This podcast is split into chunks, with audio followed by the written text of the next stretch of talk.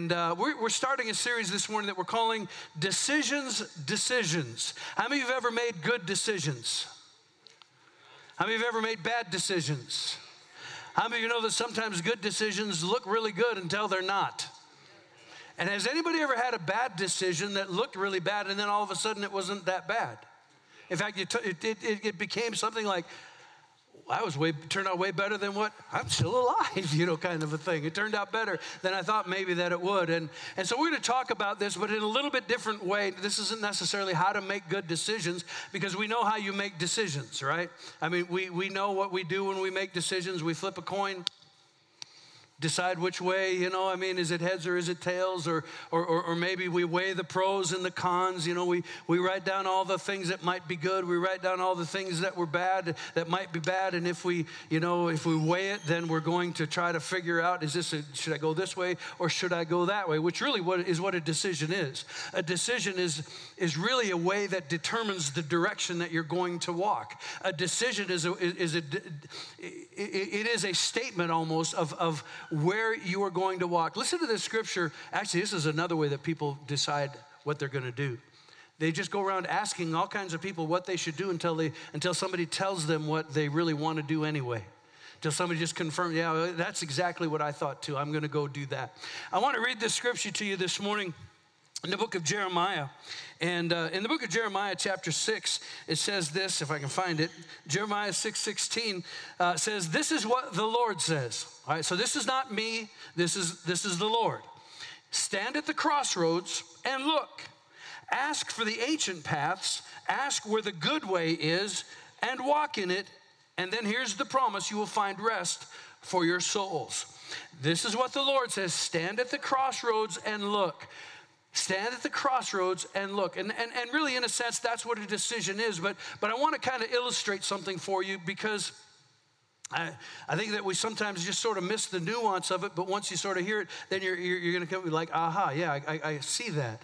And so imagine yourself at an intersection. You're at an intersection uh, here, here in St. Cloud. We have one where we live. And I often tell people when they leave our house, never assume that it is safe to go just because the light is green because there are always people that their time is more important than anybody else's and they're blowing through the light all the I mean, at least three times a year there's an accident at our intersection. And it's kind of hidden a little bit, but but when he says that we are supposed to stand at the crossroads and look. How many of you know that? Well, I did it. One the, I won't even tell you because I don't have time, but it's a hilariously stupid story. But anyway, at our intersection, if, if, if you were to to, to stand and to look, and you're looking straight ahead, you would see, obviously, what's straight ahead. But when he says to turn and look, turning and looking is a very simple action. It's almost a pivot. You just do this. But when you turn and look, you get a totally different perspective. I now see the mall crew over here, the mall Leggett crew. They're all right over here. One of them is excited. If I pivot just a little bit and I turn, I see Jay, Jay Shields right back there. But you know what happens? If I pivot this way, I see a whole bunch of people that I'm sorry that I, I see the Salstrom crew. Man, all right, I see the notches. I don't see Jay anymore. I don't see the malls anymore because my perspective has changed. And so when he says that we come to the intersection and we should look, and then he says ask, and that's an important thing. We're going to ask the Lord, but we're searching out the ancient paths, we're searching out the right way. And so when it comes to decisions, a couple of things that, that I think that we understand and maybe, maybe haven't really put words to it or put thought to it. How many of you know, first of all, there's big decisions in life? The big decisions might be Am I going to marry somebody? Who am I going to marry? Am I going to have children? A big decision might be What am I going to do for a career? How am I going to use that time of my life? Big decisions are, are, are, along that line. I mean, what's the career path that I'm going to have? What am I going to, you know, how am I going to invest and prepare for retirement? All of those things are very, very important decisions. Many of you have made those decisions. Some of you maybe didn't make great decisions. I know that I wish I would have understood some things about finances and financial stuff when I was younger. I didn't. Now that I'm older, I wish. I wish I'd have pivoted and looked. I wish I would have looked a little bit more, but I didn't. And so, so we all have regrets, and that's an important consideration as well. So we have big decisions, but we also have small decisions. A small decision, inconsequential, well, might be consequential, but, but a small decision is like, am I going to go to Taco Bell or am I going to go to Culver's? Am I going to get number two or am I going to get number four? That's a small decision. We understand it. But then there's another decision, and that's really one of the things that, that I want to sort of bring out this morning. Another decision is, is a decision that's kind of a pivotal decision. It's an important decision, but the problem is it doesn't look like it's an important decision at the time that you're making it. Let me give you an illustration. Some of you have heard this story. I think I was in ninth grade at Tech High School here in St. Cloud, which would have been in about 1972 or 1973, something like that. I, was a fre- I believe I was a freshman. And they introduced something to us that said you could pick out classes for next year, electives. And I was like, You mean I don't show up and you give me a piece of paper and tell me what class and what room? I have to make a decision about what classes I'm going to take. And it's like, That's really cool. And so some of the kids that were really smart, you know, these kids, they, they were like, you know, calculus and geometry and all these other things. And I saw cooking. And I thought, That's a, I'm to I'm to take the cooking class. Didn't know. I didn't know if I could. First of all, I asked, can I take the cooking class? Because it was only girls in there. So I got in the cooking class and I realized something awesome. When I was in the cooking class, I got to make chocolate chip cookies and eat them. I made a baked Alaska and I ate it. It was awesome. So I'm taking this class again if I can. So I took advanced cooking. And then I took whatever else cooking class. I kept taking cooking classes the whole time. This is a this is a small decision. Just I'm taking a class. It's an easy class. I get to eat what I make. I had a friend ask me, Why are you taking all these cooking classes? There's only girls in the cooking class. And it occurred to me, I was like, Yes, you're right. And you get to eat what you make. And he looked at me like, You're either crazy or brilliant. I can't figure it out. My senior year, I had taken enough cooking classes. I was a student instructor in a cooking class. So I helped, the, I helped the teacher, and I got to eat then. I got to eat what everybody else made, test it, and all that other stuff, which was even better. But as a result of that decision, seemingly small, seemingly inconsequential, I met the person that I married. Shelly was in my class in my senior year. She had to bring me her chocolate chip cookies. She had to bring me the goulash. Last time she ever brought me. No, she always says, I never learned how to cook because I was too busy flirting. Now, there's other things behind the scenes. When I was in eighth grade going into ninth grade, I was praying a lot. And, and one of the things that I was praying because, because I heard somebody say this and it was a good idea, at least I thought it was a good idea. Pray for your future spouse. I thought, man, I don't want to leave that to chance. So I started praying, and, and I remember I, I had this thought, this idea that I want to marry somebody who has long, dark hair, kind of petite. I saw Shelly in 10th grade, and I was like, that's what I'm talking about. Now, senior we, never, we had one class together until senior year, then we had the cooking class. I changed my whole schedule at the second semester so that I could have more classes with her. Ended up dating for a short time. We broke up, then we got back together again, and we've been walking together ever since. A big decision started with a very small decision. A big decision started with a very small decision. And so when it comes to decisions, many times pivotal things are not always the big things. Pivotal things are not always big things. Sometimes pivotal things are small things. But here's the problem we don't know that these small things, we don't know if they're big decisions or small decisions. We don't know what they're going to lead to, which is why we need God in our life. Because if we don't have God, we're not smart enough to know the difference between what is, what is just going to a cooking class and maybe meeting the person you're going to spend the rest of your life with. And so we need God and we need the Holy Spirit in our life. But in that text that we read in the book of Jeremiah, when he said, Stand at the intersection and look. And when we pivot, and we see a different perspective. And then we pivot and we see a different perspective. We are to seek out the old path, we're to seek out the ancient ways, the ways of God. And then he says something very, very important four letter word called walk. Everybody say walk. Here's what a decision will do in your life a decision will create momentum in your life. When you make a decision, and you begin to walk out that decision, it isn't just static. You don't just decide and then don't do, well, sometimes you do decide and don't do anything. We call that a diet, call that exercise. but you begin to walk in the decision. The decision will create momentum in your life. Now, here's the thing about the momentum that it creates and the, the, the, walks, the steps that you walk. If you're standing at the intersection, and most of you know this, you've had this experience, and you maybe pivot and you begin to walk it out, and the momentum of your life, uh, we, we've said this over the years, that your direction will determine your destination. The direction that you walk, the direction that you live, your direction will determine your destination far more than your desire, far more than your good intentions, far more than anything else. And we understand this when we're traveling, but we don't understand it. We, we live with a disconnect when it comes to our walk with God. And so some of you have started out and you've you started walking and you found out that there was trouble there. Anybody ever gotten in trouble because of a decision? Which is why your mom told you make good decisions. Make good decisions. You know why your mom tells you make good decisions? Because she made bad decisions. she doesn't want you to hurt. She doesn't want you to go through that same pain. And God doesn't want you to go through that pain either. He wants our walk to be close to Him. And so, as we talk about decisions, and particularly these seemingly small decisions that make a great big impact in our life, let me just give you one more point. God is bigger than your bad decisions.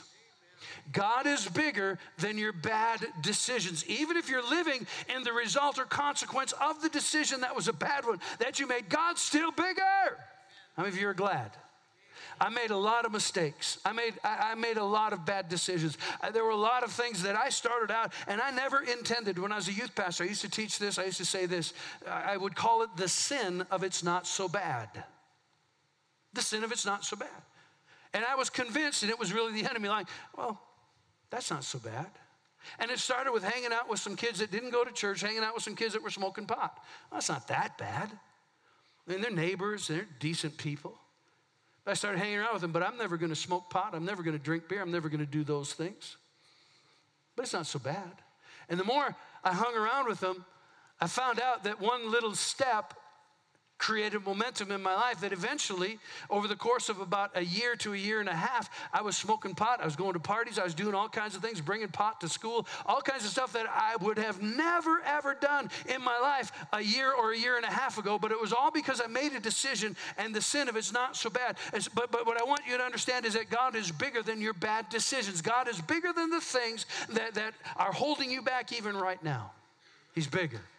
It's a decision that you need to make about God. And it is a it is when we pivot away from the problem and pivot towards God when we're standing at that intersection of life. And so Here's my quote for the day. Don't use today's wisdom as a weapon to beat yourself up because of yesterday's decisions. Don't use what you know right now, the pain that you have right now, the, the regret that you have right now. Don't use it as a weapon to beat yourself up because you made a bad decision before. God's bigger than the bad decisions of your life. And so let's look at Luke chapter 5, verse 11, and I'm going to whip through this really, really slowly. Again, Jeremiah 6 says that we should stand in the crossroads, that we should look. We should seek out, find out where the good way is. So Luke 5 11, it says this so they pulled their boats up on shore, they left everything, and they followed him, speaking of Jesus. So this is James, Peter, and John. They, they left everything on the shore and they began to follow Jesus. And so I want to just very quickly, the very best decision, I know that you're all in church and go, oh, yeah, right. The very best decision that you can ever make is to be a follower of Jesus. That is the best decision of your life. I'm hoping that I can convince the rest of you. Actually, this is just so normal. This is so Christianity 1. Actually, it's not even Christianity 101, it's like Christianity 1. It's just foundational. The very best, and I think most of you aren't really convinced about this, but the very best decision that you can ever make in your life is to be a follower of Jesus. And notice what it says in verse 11. They pulled up their boats on shore, they left everything, and they followed him. A lot of us do that. We pull our boat up on shore and we leave stuff. We leave our past. We leave our regrets. We leave the stuff that hurts. We leave the stuff that confuses us. We leave all of those things. but there's still some things we kind of want to hang on to. There's some things we don't want to leave anywhere because we like them. Yeah, Jesus, I want you to take my pain and my hurt, but Jesus, I kind of want to hang on to this pride. I want to hang on to this jealousy. I want to hang on to this unforgiveness. But the very best decision that you can ever make is to be a, a follower of Jesus. And so, what does it mean to be a follower of Jesus? What, what does that decision do in our life? Well, to understand what led up, because really, when you think about this, probably the dumbest decision that these disciples could have made. Remember, Peter is not Peter yet. Peter is sinner Peter. Peter is Simon. He's not a believer. He's just a guy that got done fishing, washing his nets. And, and, and the picture that we're given, at least in this verse, is that Jesus walks up to him and says, Hey, follow me. And they left everything. Now, that's a dumb decision without understanding the backstory. It's a dumb decision to leave your boat, your nets, leave everything, leave your livelihood. We will we'll see that there was just a great big catch of fish. They left their fish for the day. At least we don't know exactly what happened to those fish. They maybe rotted in the boat. Maybe somebody stole them. Maybe they went and sold them. We don't know exactly what happened to the fish, but they had a, a whole bunch of fish and they left everything to follow Jesus. How did they get there? How did they get to that point? Verse 1 says, one day, as Jesus was standing by the lake of Gennesaret, that's the Sea of Galilee, the people were crowding around him and listening to the word of God. He saw at the water's edge, that's Jesus, Jesus saw at the water's edge two boats left there by fishermen who were washing their nets. He got into one of the boats, the one belonging to Simon, and asked him to put out a little from shore, and then he sat down and he taught people from the boat. Peter was Simon, who is, again, Peter. Peter was the very first sound man, the first sound technician that we have mentioned in the Bible. The reason that Jesus got in the boat and he went out on the water is because voices carry over the water. So, Toby and everybody else who works in the sound booth, thank you. Uh, you're following in, in Peter's footsteps. Be careful where you step. Says he sat down and he taught the people. Verse 4 When he had finished speaking several hours later, no, I just added that. When he had finished speaking, he said to Simon, remember, Simon's still a sinner, put out into the deep water and let down the nets for a catch. And Simon answered and said, You know, Jesus, you're a good carpenter. Jesus, you're probably a pretty good preacher, teacher. I kind of like what you had to say. But he said, Master, we've worked hard all night and we haven't caught a thing. We haven't caught anything. And Jesus, uh, you're a good preacher, and I know that you're a carpenter. I can tell kind of by the way you carry yourself and by the tools that are over there. Maybe uh, I can tell that you're a carpenter, and I don't show up and tell you how to pound nails. Don't you be telling me how to catch fish. Those are all things that could have been going through Sinner Peter's mind at the time. Verse 5 again says, Simon answered, Master, we've worked hard all night and we haven't caught anything, but because you say so. So important, church. Because you say so. How many times are we faced in life with the decision to go between what we want and what God wants, what we want and what His Word says? Often. You see, we're standing at the intersection at times of what we want and what God says. To be a follower of Jesus, you have to make the determination that you're going to walk in the way that God says, because that's where the peace is, that's where the joy is, that's where the life is, that's where the strength is, that's where the blessing is. He says, I will, eh, but because you say so, I will let down the nets. When they had done so, they caught such a large number of fish. This is for a sinner. This is for somebody who had no relationship with God. And God blessed him. I said, God blessed him. Because there's a principle when you give, when you bless, you are going to get blessed back. It is a principle that will work for you and it will work against you. It's the law of sowing and the law of reaping. When they had done so, they caught such a large number of fish that their nets began to break. So they signaled their partners in the other boat to come and to help them. And when they came and they filled the boat, they came and filled the boats so full that they began to sink. Pastor Tim, remember that time you and I were fishing? We caught so many fish the boat sank? No, don't. when Simon Peter saw this, he fell at his knees, catch this, and he said, Go away from me, Lord, I'm a sinful man. For he and all of his companions were astonished at the catch of fish that they had taken. And so were James and John, the sons of Zebedee, Simon's partners.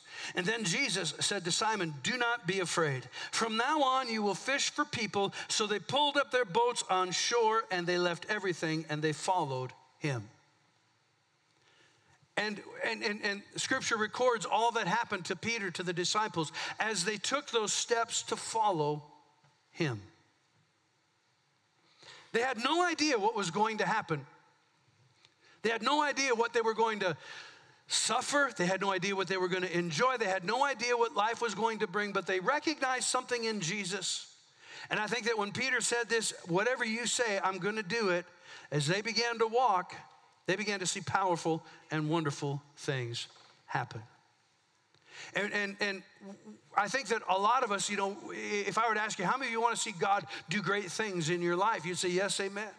If I said, How many of you want to see God work through your life? Yes, amen. How many of you want to see God work through you so that you reach your, your, your family or, or, or loved ones or people that you're working with?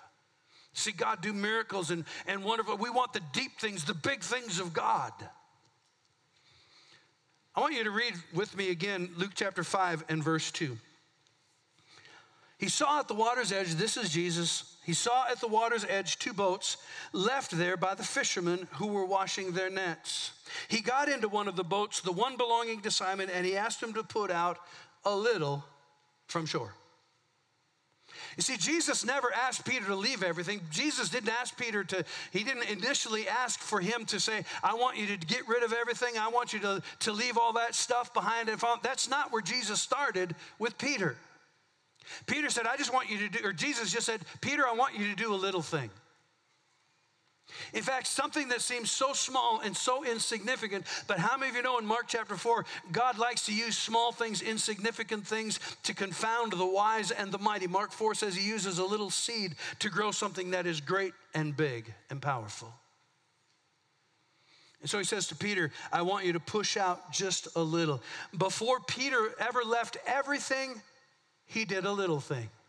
Peter had no idea what was about to happen, but this became a pivotal moment in his life when he pivoted to what Jesus said and he said, All right, I'm going to do what you say to do. And he put out a little bit and then he let down his net and he caught a whole bunch of stuff.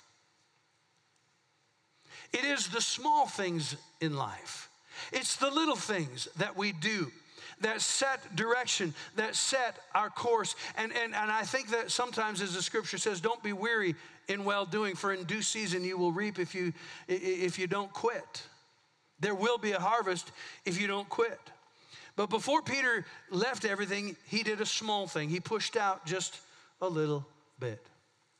So let me ask you a quick question What's the little bit that you've been putting off? What's the little bit that you thought, nah, it's not that important? You see, People don't start, they, they don't wake up one day and, and decide, I'm going to ruin my life. I'm going to wake up one day and do the stupidest, stupidest thing that I could ever do. It's a little decision, it's a little step.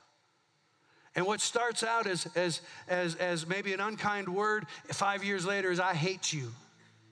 It's because of those small little steps. Peter pushed out a little. You know, a lot of us, you know, there's a song that we used to sing way back. I have, I can't, oh, we have music playing, I can't sing it. I have decided to follow Jesus. How many of you know that? I have decided to follow Jesus. No turning back, no turning back. Though none go with me, still I will follow. And we used to get tears in our eyes. That's right, I'm going to follow Jesus. I'm going to do everything. I remember coming to the altar and crying my eyeballs out. God, I want to serve you, and God, I want to do what you want me to do. Kind of like Peter. Because Jesus had said to Peter right at the cross, He said, You're going to deny me. And Peter's like, Ain't no way, baby. I am not going to deny you. I'm going to stand with you. Though none go with me, still I will follow. And Jesus said, Yeah, right, until the rooster crows. Until the rooster crows. And every one of us has a rooster. Every one of us, like, I'm going to follow you, Jesus. I'm going to do what you want me to do, Jesus. And then it's crack-a-doodle-doo. It's like, then our pride rises up. I'm not going to forgive them because do you know what they said about me? Well, I know that I should pray, but I'm just not going to. I don't feel, I'm not feeling it today. Well, that's not faith. Before Peter did a little thing, or before he left everything, he did a little thing what does it mean to be? You see, there's a difference between an event and a decision. A couple of months ago, probably about a year ago, we did a, a series on unforgiveness, talking a little bit about offenses. You can be offended. That is an event that will happen in your life. You will get offended. Jesus said we'll all get offended. Be careful. Uh, offenses are going to come. Don't take the bait. Don't step into the trap of offense to be offended, whether it's legitimate or not. And, and people can legitimately be offended where somebody says something unkind, somebody, somebody, somebody does something unkind. That is an event that happened. But to be offended, it is a decision that you make. It's a decision to take that offense upon yourself and say, you know what, you did me wrong. And until you pay the price uh, uh that I've determined, I'm not going to forgive, I'm not going to let go. Similarly, we say it's a decision to follow Jesus, but it's not necessarily a decision to follow Jesus. It is a decision to say, Jesus, I want you to forgive my sin. I want you to come into my life. We talk about the new birth, and God does something on the inside.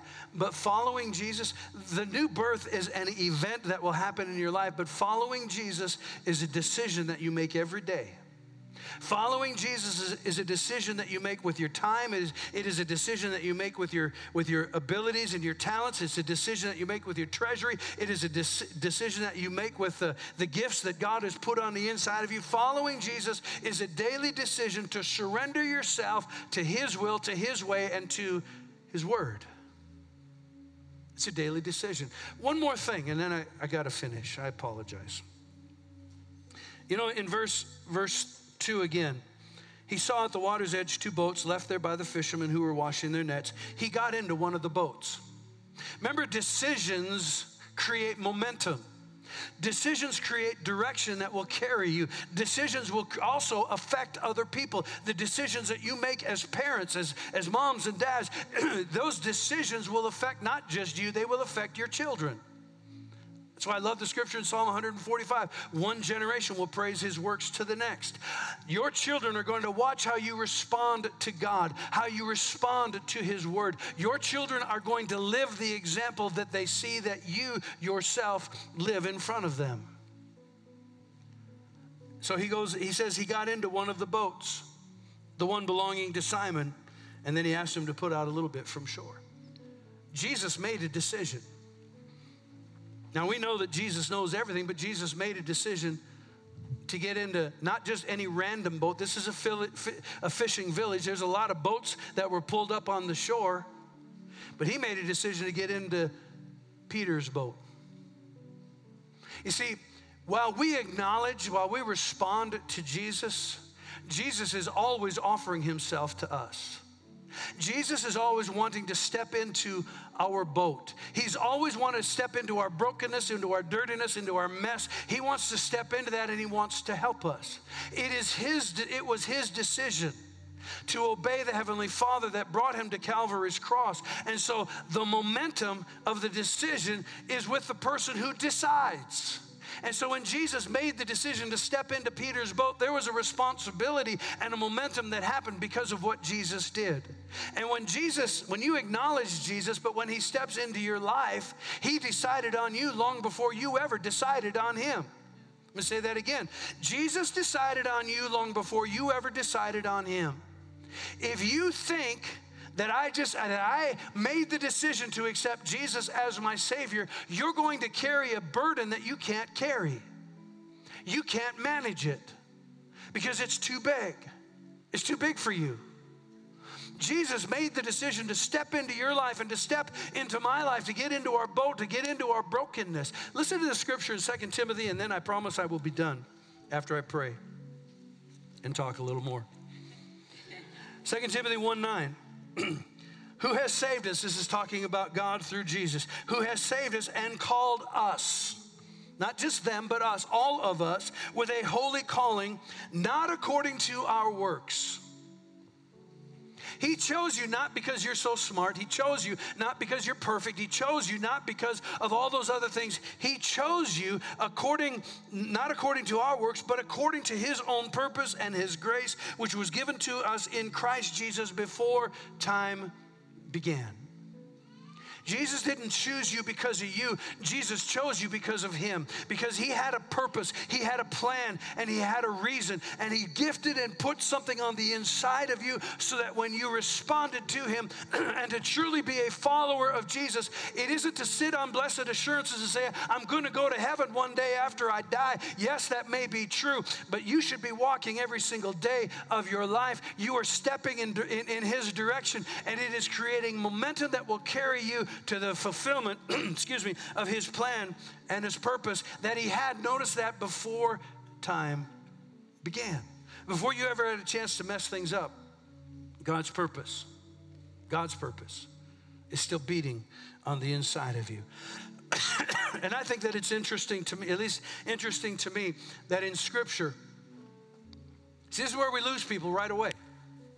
It's in the walking it out because in Scripture, often the very first thing that a follower of Jesus did was get baptized. First thing. Well, Pastor Brian, I, you know, I, I don't, I, I, and we're going to trust Jesus with our eternity. We're going to trust Jesus with everything, but we're not going to follow what he says when he, when he says, He that believeth and is baptized will be saved. And it's the pattern of the early. Well, I was baptized as, as an infant. I always will say, Do you remember that baptism? Was that your decision? Because every baptism that we see in the New Testament was a baptism of faith. Faith. It was a baptism that started because of acknowledging the lordship of Christ. And it was it was a ceremonial thing that they stepped out and said, "I'm leaving one thing and I'm entering into something else." It's a step that every single I believe every single believer should take.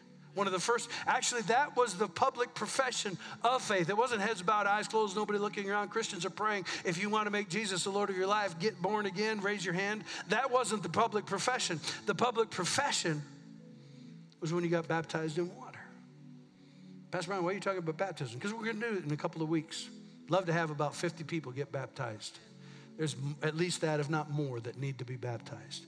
One of the first steps of followership, event decision. Amen. Would you bow your heads with me this morning?